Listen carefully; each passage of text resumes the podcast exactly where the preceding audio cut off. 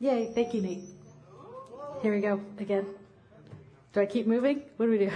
Let's move in slow motion. okay, we're good. I just imagine someone not hearing the feedback and just seeing me move in slow motion towards the stage. This is how we start every Sunday. Uh, well, good morning. My name's Janelle, and today we're going to continue our study in the book of John. If you want to go ahead and open your Bible or your Bible app to John chapter 3, because today we're going to be uh, up on the screen, we're going to be referencing some Old Testament scripture. And so it'll be nice if you have your own copy of John, you know, in front of you that we can be looking at it side by side. So we're just going to jump right into it because we have a lot to cover. It's 21 verses. I'm, I'm excited about these verses. They're pretty fun. And uh, last week we learned about Jesus flipping over the tables at the temple. And we've also already learned in the book of John that this is not written in chronological order, but it is written in intentional order, emphasizing themes, okay? So last week we learned about Jesus flipping over the tables at the temple, and we realized it was more than just a fight against commercialism within the church. It was about Jesus recognizing there's corruption within, and he's over it. He's done. And now the outside is matching the chaos within the of the inside. And he's also there to say there's a new beginning. We're starting over. This this way of doing things is no longer working. We're changing it up. Then he goes on to say the little lesser known verses where people begin to follow Jesus and they trust him. And John goes on to clarify that Jesus does not trust them back. Woohoo! uh, that's funny that that's like pointed out. You know, this part is not reciprocal in the relationship. Uh, but it also goes back to the visual that we see in the temple of Jesus is not being tricked by what's happening on the outside. God is never tricked by what's happening on the outside. He's not interested in our outward conformity. He's always, always, always, every single time interested in our heart. Okay. So those verses are what is leading into the verses we're going to learn today. Before we uh, jump into it, has anybody here seen the show The Chosen with Jesus? Yeah, most people. Okay, cool. uh, so in The Chosen, we learn about Nicodemus I mean, obviously we learn about it in the Bible, but we see uh, Nicodemus in The Chosen, and that's who we're going to be learning about today. So if anyone's seen The Chosen, they're like, oh, I know exactly what he sounds like. I know exactly what he looks like. I can picture this interaction perfectly. So that's what we're going to be learning today. But before we jump into the verses, I want to talk about the poem that started the whole Gospel of John because this poem is our key to the key like concepts and themes that John is reinforcing throughout this entire gospel. And he's going to be reinforcing those concepts and themes in today's verses. So it's important for us to kind of have a reminder of that. The poem begins, in the beginning the word already existed, the word was with God and the word was God. Now the poem goes on for a few more verses. It kind of mirrors what's happening in the book of Genesis at the very beginning. Now, I'm not going to go into everything about that poem. We already have a teaching on that. If you haven't heard it, I highly recommend going back and listening to it and finding the themes that are in there as we discover those. But I do want to quickly review some of the themes we learned from that poem because, again, that's our key to the rest of this gospel. So dark represents death. Wait, rep- ooh, sorry. represents death, life outside of God. Light represents life or life with God. Now the poem does not mention the word water, but it's mirroring what's in the book of Genesis. So we've got water in here because the poem is talking about cleansing and new beginnings. And in the Bible, we're going to see water being represented as that constantly. And today is no exception to those verses. Okay, so we've got this in our brain. We ready? All right, so let's go ahead and start reading. We're just going to read the first two verses and then we're going to stop. In John chapter 3, it says there is a man named Nicodemus, a Jewish religious leader who was a Pharisee. After dark one evening, he came to speak with Jesus. Rabbi, he said, we all know that God has sent you to teach us. Your miraculous signs are evidence that God is with you. Okay. So I want to stop here and look at the character that John is introducing, the very first Nick at Night. Thank you. I uh, I was listening to yes yes that's what I was hoping. I was like I hope they clap for me today, um, and I was praying it all morning. So thank you. No, I'm just kidding. I uh, I was listening to my dad's teaching on this ten years ago, and he used that joke, and I'm like I'll write that down and use that again. Uh, okay. Uh, uh, anyway, so it says Nicodemus was a Pharisee. It also says he was a religious leader. So a lot of people interpret that to mean that he was part of the Sanhedrin, which means that Nicodemus represents religious authority and he represents civil authority, we don't really have a comparison like that to our modern day. You know, it'd be like a really well respected pastor and a congressman, and there is no separation of church and state, and Rome is in charge of everything. So, I mean, that doesn't really work for today. But we can assume that he was probably wealthy, he was probably really well respected, he was probably older than Jesus. Again, I'm sure everyone who's seen The Chosen is like, we know this, keep going. Um, but Nicodemus is meeting with Jesus. And let's look at when it says they were meeting. Verse 2, when are they meeting? After dark. Oh, there's our key word. We're looking for that. So that's at night. So what is John cluing us into right away? This is a representation of a separation from God. This is life separate from God. Now we've just learned about the temple being turned over, and Nicodemus is part of that system. We learned about people following Jesus and Jesus not trusting their hearts. And that leads right into what we're learning about today with Nicodemus. I don't think John was like, oh, I didn't think about that. John was very intentional about how he put this together. As we mentioned, it's not in chronological order, but it's in an intentional order. But here's what I love about this Jesus is meeting someone at dark. Someone wants to meet Jesus at dark, and Jesus meets him there. Jesus does not say to Nicodemus, uh uh-uh, uh if you want to meet me, you have to wait for daylight, just like everybody else. Jesus does not say, How dare you ask to meet me at dark? Don't you know who I am? Jesus meets him in the dark. Jesus meets us where we're at. Now, Nicodemus shows up telling Jesus who he is. We know God sent you to teach us, and I think there's something about this too that we're, we're supposed to pick up on. Countless people have seen Jesus' miracles that we see in the Gospels, and they believe instantly. The blind man at the gates cries out to Jesus, Son of David, don't pass me by. Here is an expert in the field. Uh, we know, we know that God sent you to teach us, but that's as far as he goes. So let's keep reading and see what happens with this interaction. Jesus replies, I tell you the truth. Unless you are born again, you cannot see the kingdom of God. What do you mean? exclaimed Nicodemus. How can an old man go back into his mother's womb and be born again? Jesus replied, I assure you, no one can enter the kingdom of God without being born of water and the Spirit.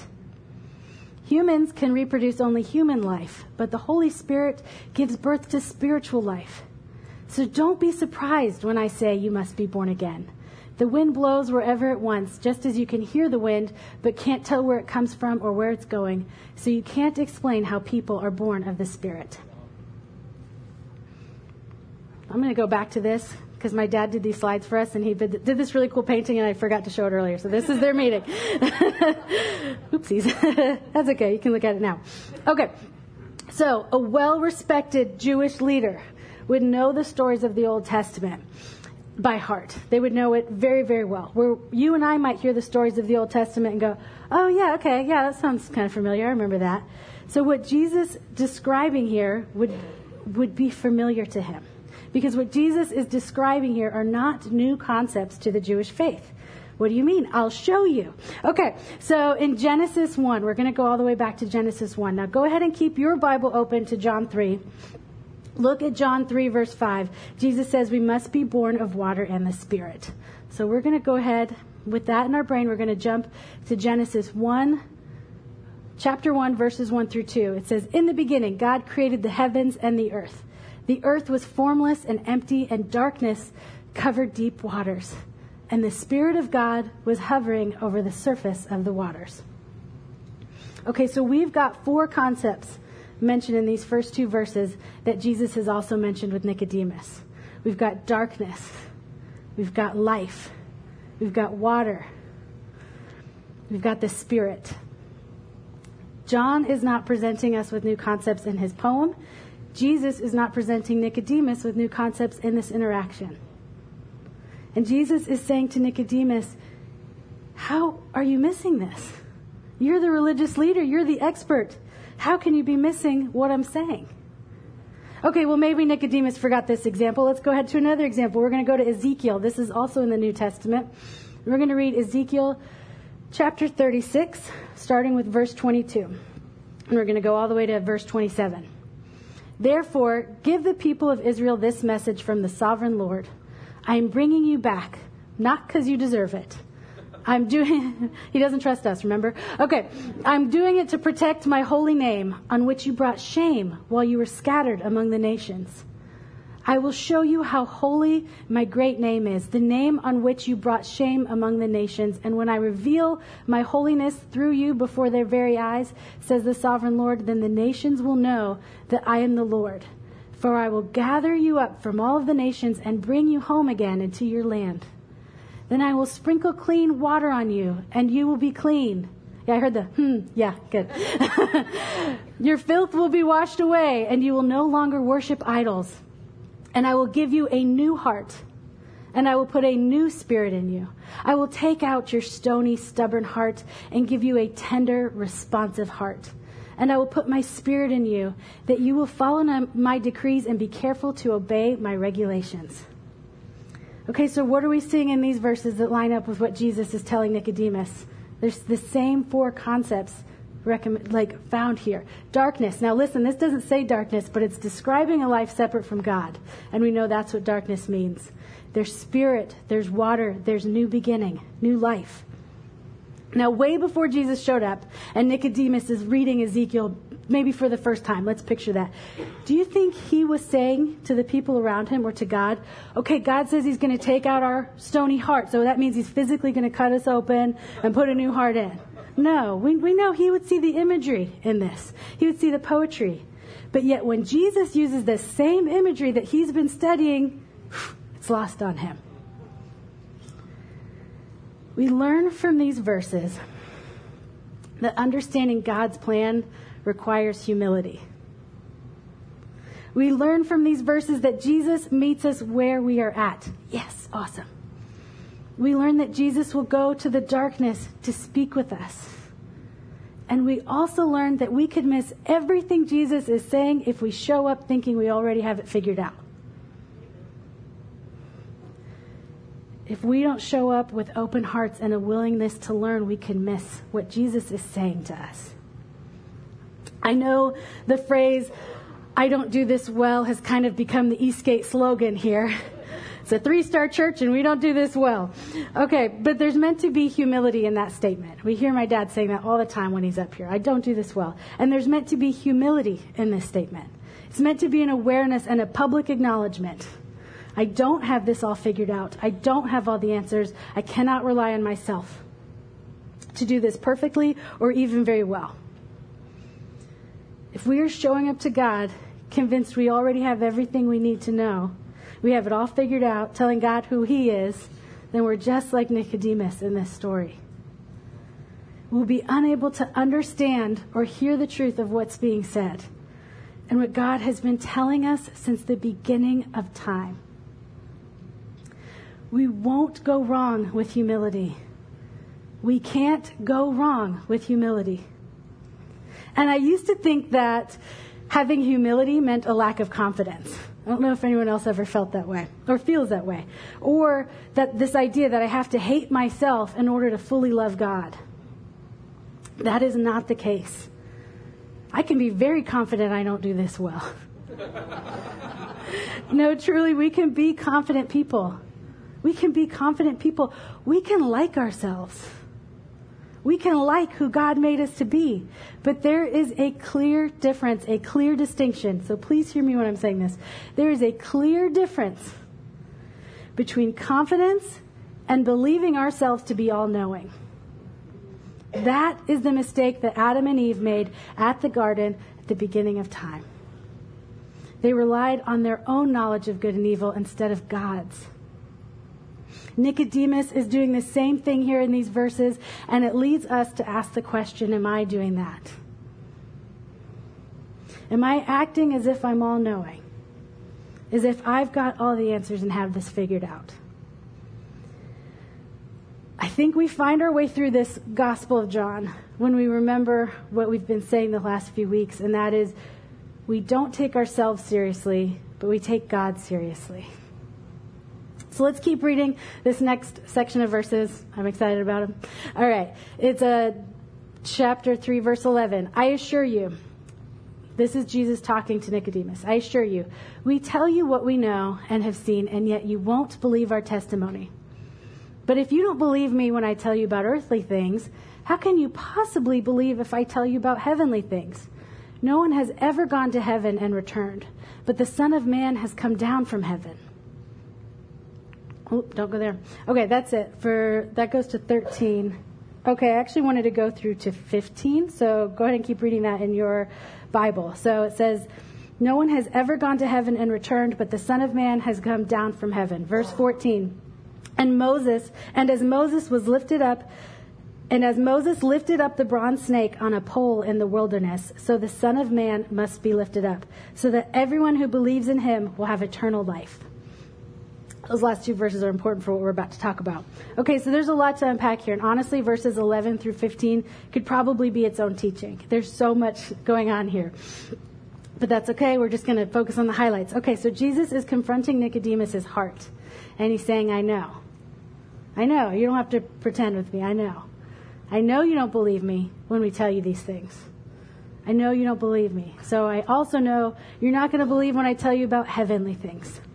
And here's another thing I love about this Jesus acknowledges Nicodemus' heart, and Jesus doesn't leave.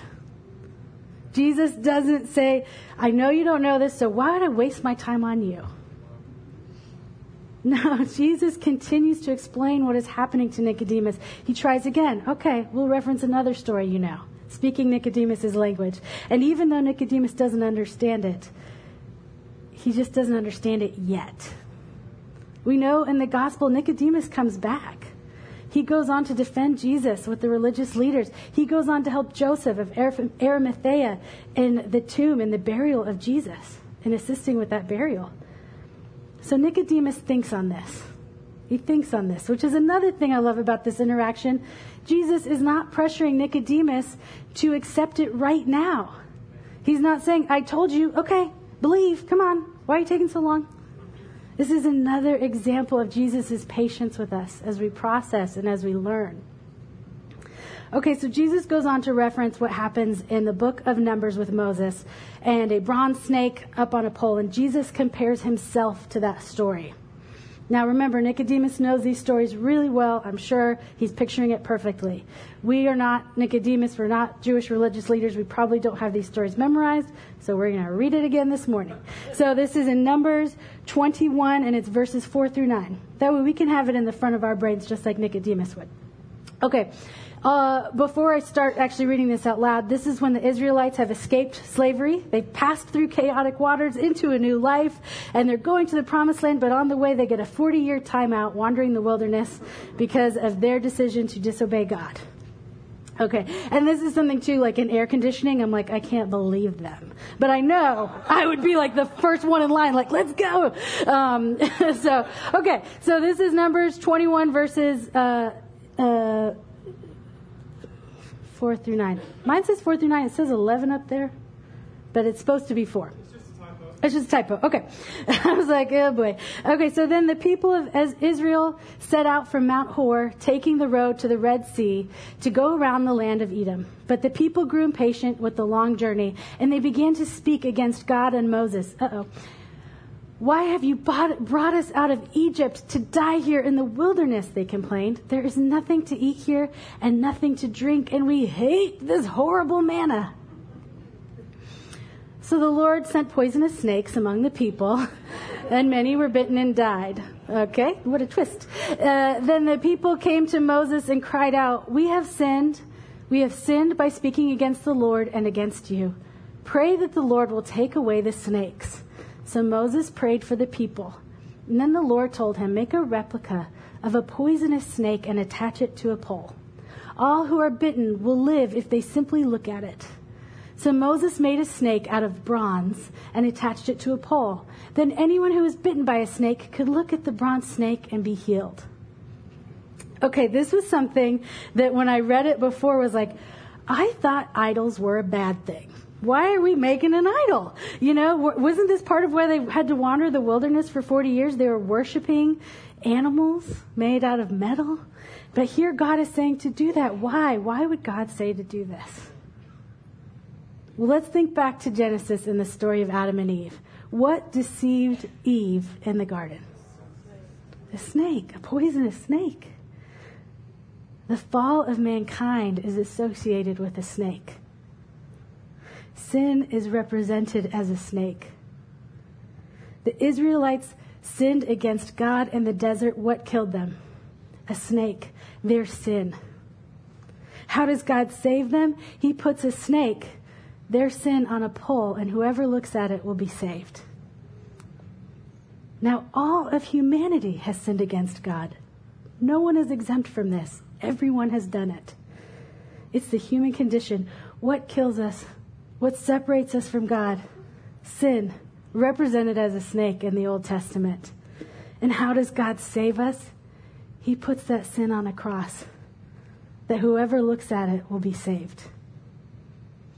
Jesus' death on the cross is the fulfillment of this story, the fulfillment of many stories in the Old Testament, but this one included. Our sin is nailed to a cross, and whoever looks to the cross for help will be saved. It wasn't Jesus' sin that was nailed. Jesus was sinless. He was perfect. He was blameless. It was our sin. Our sin, represented as a snake in the Old Testament, nailed to the cross.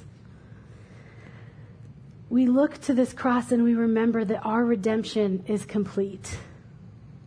Our sin has been killed. We just have to look to the cross to remember that. Remember that God has already made a way to save us. God knows this human condition. That's why he sent Jesus. And because he knows this human condition, we learn from these verses. Oh, there's another image I was supposed to show you earlier. there's a snake and Jesus together. Okay, we learn from these verses that every person, no matter their background, is offered transformation through Christ. Jesus finds the least of us, and he finds people like Nicodemus who think they have it all figured out. He finds everyone. And he meets us where we're at, and he offers us a new life a new life separate from shame and darkness, a new life that is filled with the Holy Spirit, a new life with our sins nailed to the cross. Our sins were nailed to the cross 2,000 years ago. It's already done.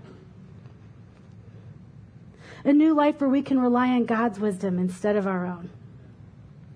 Every person, no matter their background, no matter their sin, no matter their choices, no matter their wisdom, is offered this same transformation through Christ, and that is good news. Okay, so let's finish up with today's verses. We're going to read uh, one of the most famous verses found in the Bible, and that's John 3.16. Okay, it says in John 3.16, For this is how God loved the world. He gave his one and only Son, so that whoever believes in him will not perish, but have eternal life.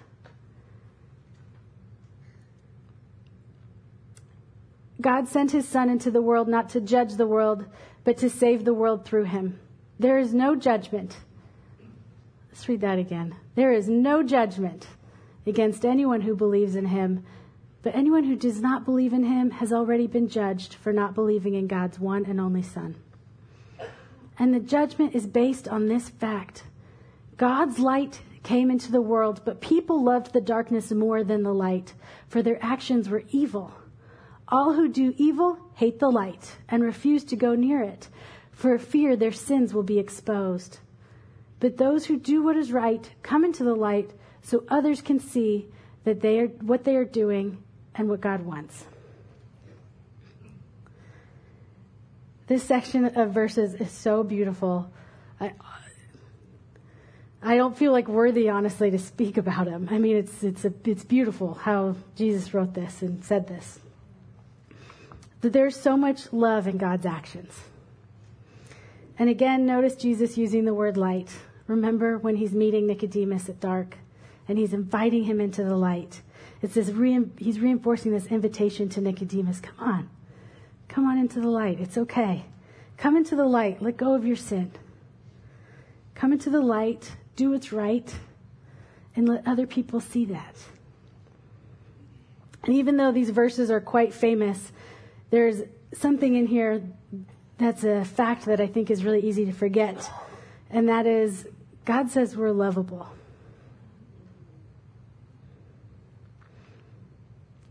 Sometimes there's this thought in Christianity, and it can be reinforced with the Christian culture that maybe we grew up in living here.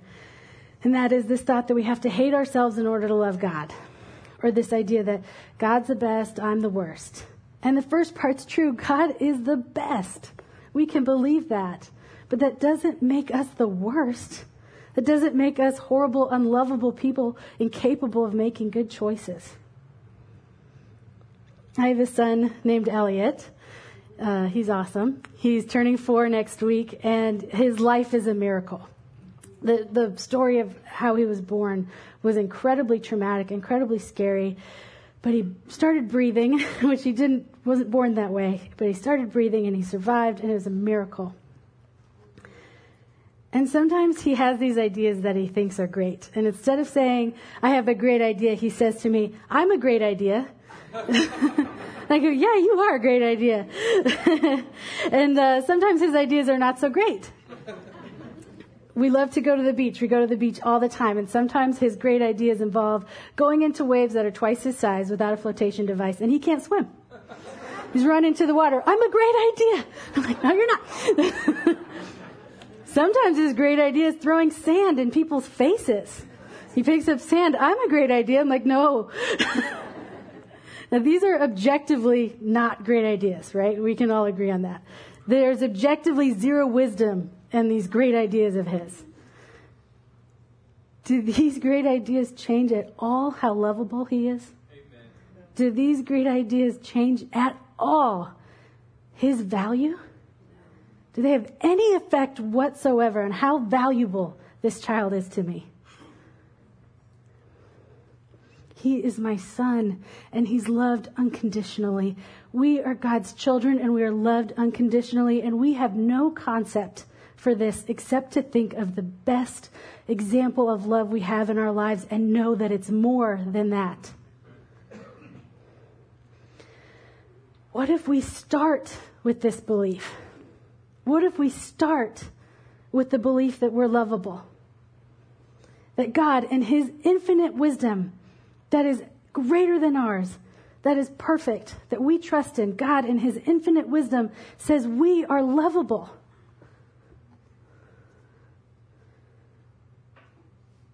What does our day look like if we leave here?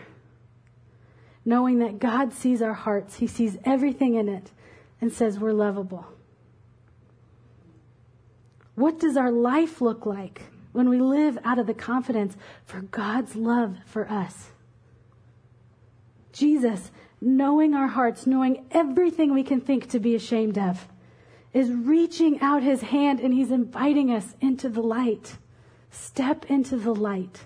Step into the sun. Feel the warmth of God's eternal love. As we leave here today, Let's remember what Jesus is showing us in these verses. I'm going to go back to this because it didn't get the credit it needed. Jesus is showing us that he'll meet us where we're at. He'll come into the darkness, and even when we don't understand, Jesus will tell us how much he loves us. Jesus is showing us that he's already made a way to save us. He made a way before we were even born. The snake has been killed and it's on display for all to see. We simply look to it. Remember, death has been conquered. The price has been paid. We are saved by Jesus. The last thing Jesus shows us in these verses is that we're lovable. We're valuable. We're worth saving. Otherwise, he wouldn't have done it. God sent his one and only Son.